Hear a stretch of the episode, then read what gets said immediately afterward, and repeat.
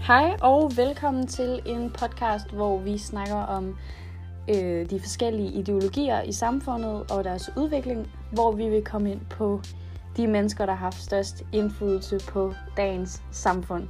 Jeg er Freja Torndal, og med mig har jeg Mille Vinter. Jo.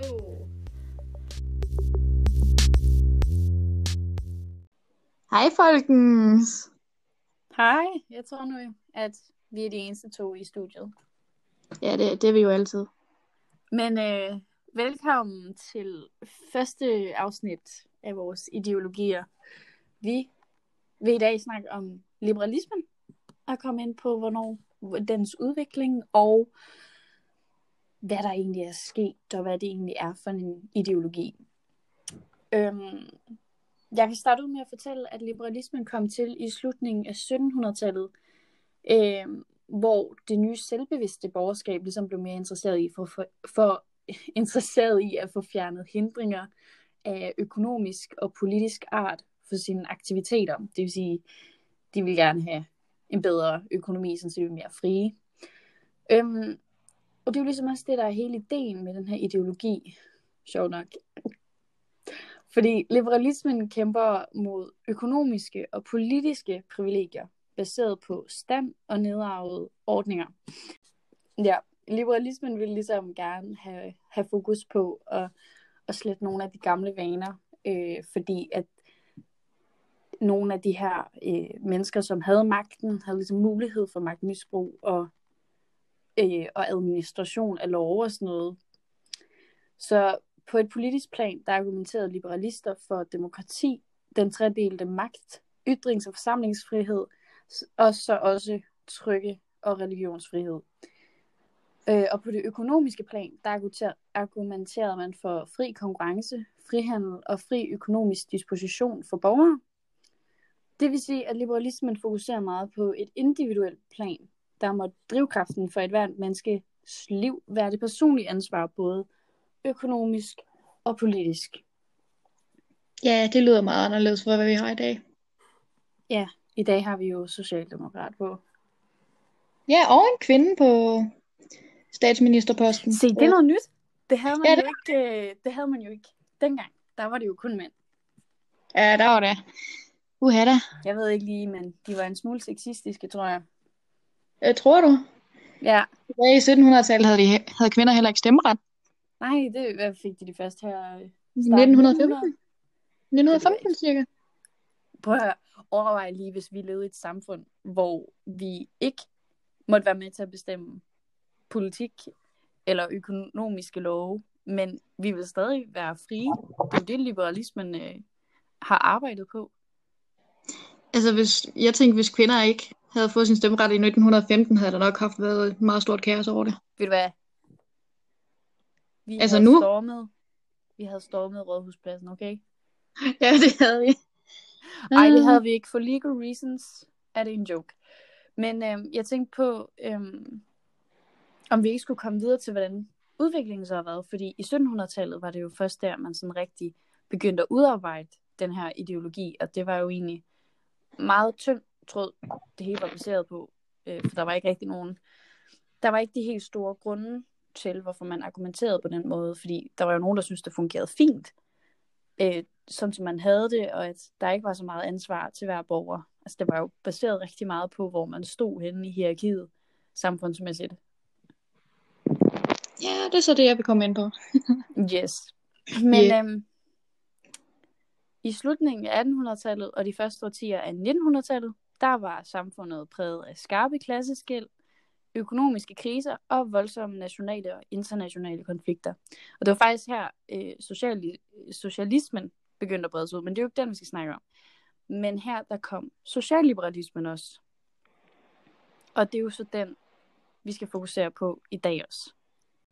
Ja, yeah. for ser du, så greb socialliberalismen tilbage til Stuart Mills radikale demokratiopfattelse og forenede samtidig konvertism, konservatismens eller socialkonservatismens ord er hårde, frygt for samfundsordenes sammenbrud, sammenbrud med socialisme- socialismens krav om retfærdighed, retfærdig samfundsorden. Ord er hårde. kan man godt sige det.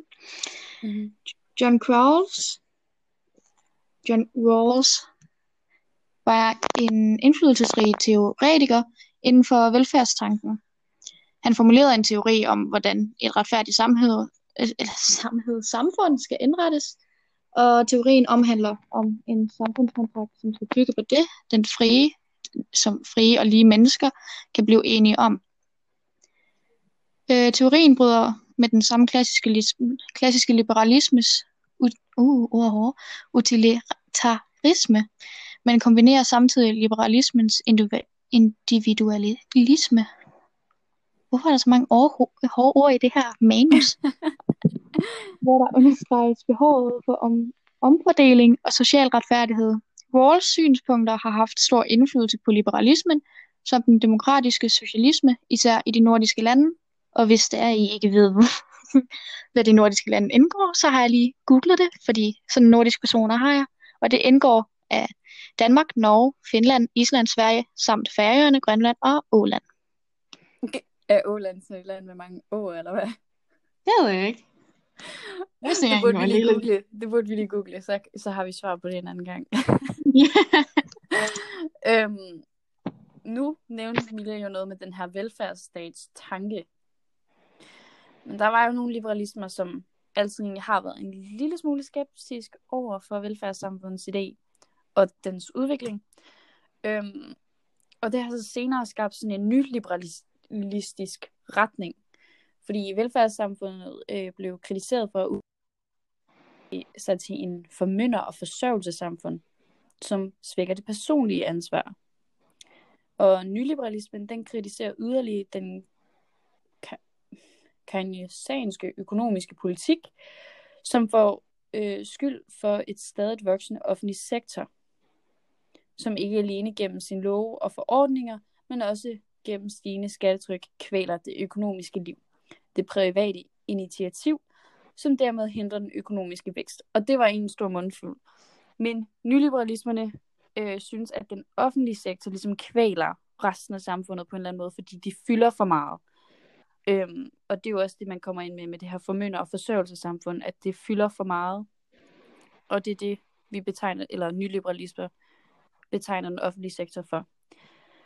Øhm, så derfor mener de, at øh, den offentlige sektor skal spille en langt mere tilbagetrukken rolle i nyliberalismen. Øhm, og de her nyliberalismen, den får ligesom det, de, deres teoretiske argumenter fra Hayek og Friedman, som også er store indflydelsesrige teoretikere øh, i udviklingen af liberalisme. Det var altså, det var egentlig overordnet set det, liberalismen er, og hvad den har udviklet sig til at blive. Så hvis vi kommer ind på det, så, øh, så kom den frem i 1700-tallet. Øhm, og i 1800-tallet og de første årtier af 1900-tallet, øh, der begynder det at udvikle sig til øh, socialliberalismen, og vi får en ny ideologi, socialismen indover, og så til sidst her, øh, også i 1900-tallet, kommer nyliberalismen øh, ligesom til. Og det er jo egentlig tre vidt forskellige liberalisme. Så hvis vi... Mille, ved du egentlig, hvilken type øh, liberalist Venstre er? Det er faktisk et godt spørgsmål. Kan lige spørge Google? Nå, men jeg er ret sikker på, fordi hvis man kigger på sådan en... Øh, hvis man kigger på en tabel eller et eller andet over, over hvor de forskellige politiske partier ligger, så synes jeg egentlig, at Socialdemokratiet og Venstre ligger ret tæt på hinanden. Ja, de ligger altså ret... hen over årene, så det er jo begyndt, at hvad folk nærmest vil sige, begynder at komme ind af mod det samme. Ja, fordi en gang, der lå Venstre jo helt over og var totalt liberale. Ja, Socialdemokratiet er jo så opfattet også ofte som Venstres modbrug. Ja, så altså, vi kan jo konkludere, at liberalismen i alle lande, og også her øh, nationalt, egentlig altid udvikler sig, og måske kommer til at ligne lidt meget de andre ideologier, og det gør de andre ideologier jo også med liberalismen. Ja. Kan det ikke passe? Det lyder ret legit. Ja. Så øh, det var det var det. Det var det for i dag. Vi ses, hvor vi næste gang snakker om socialismen. See you later, Yes. alligator. Ciao, det var dejligt at have dig med igen. Jo, tak. Eller- tak. Lave det her sammen med dig. Jo, tak. Vi sås. Hej. Vi sås.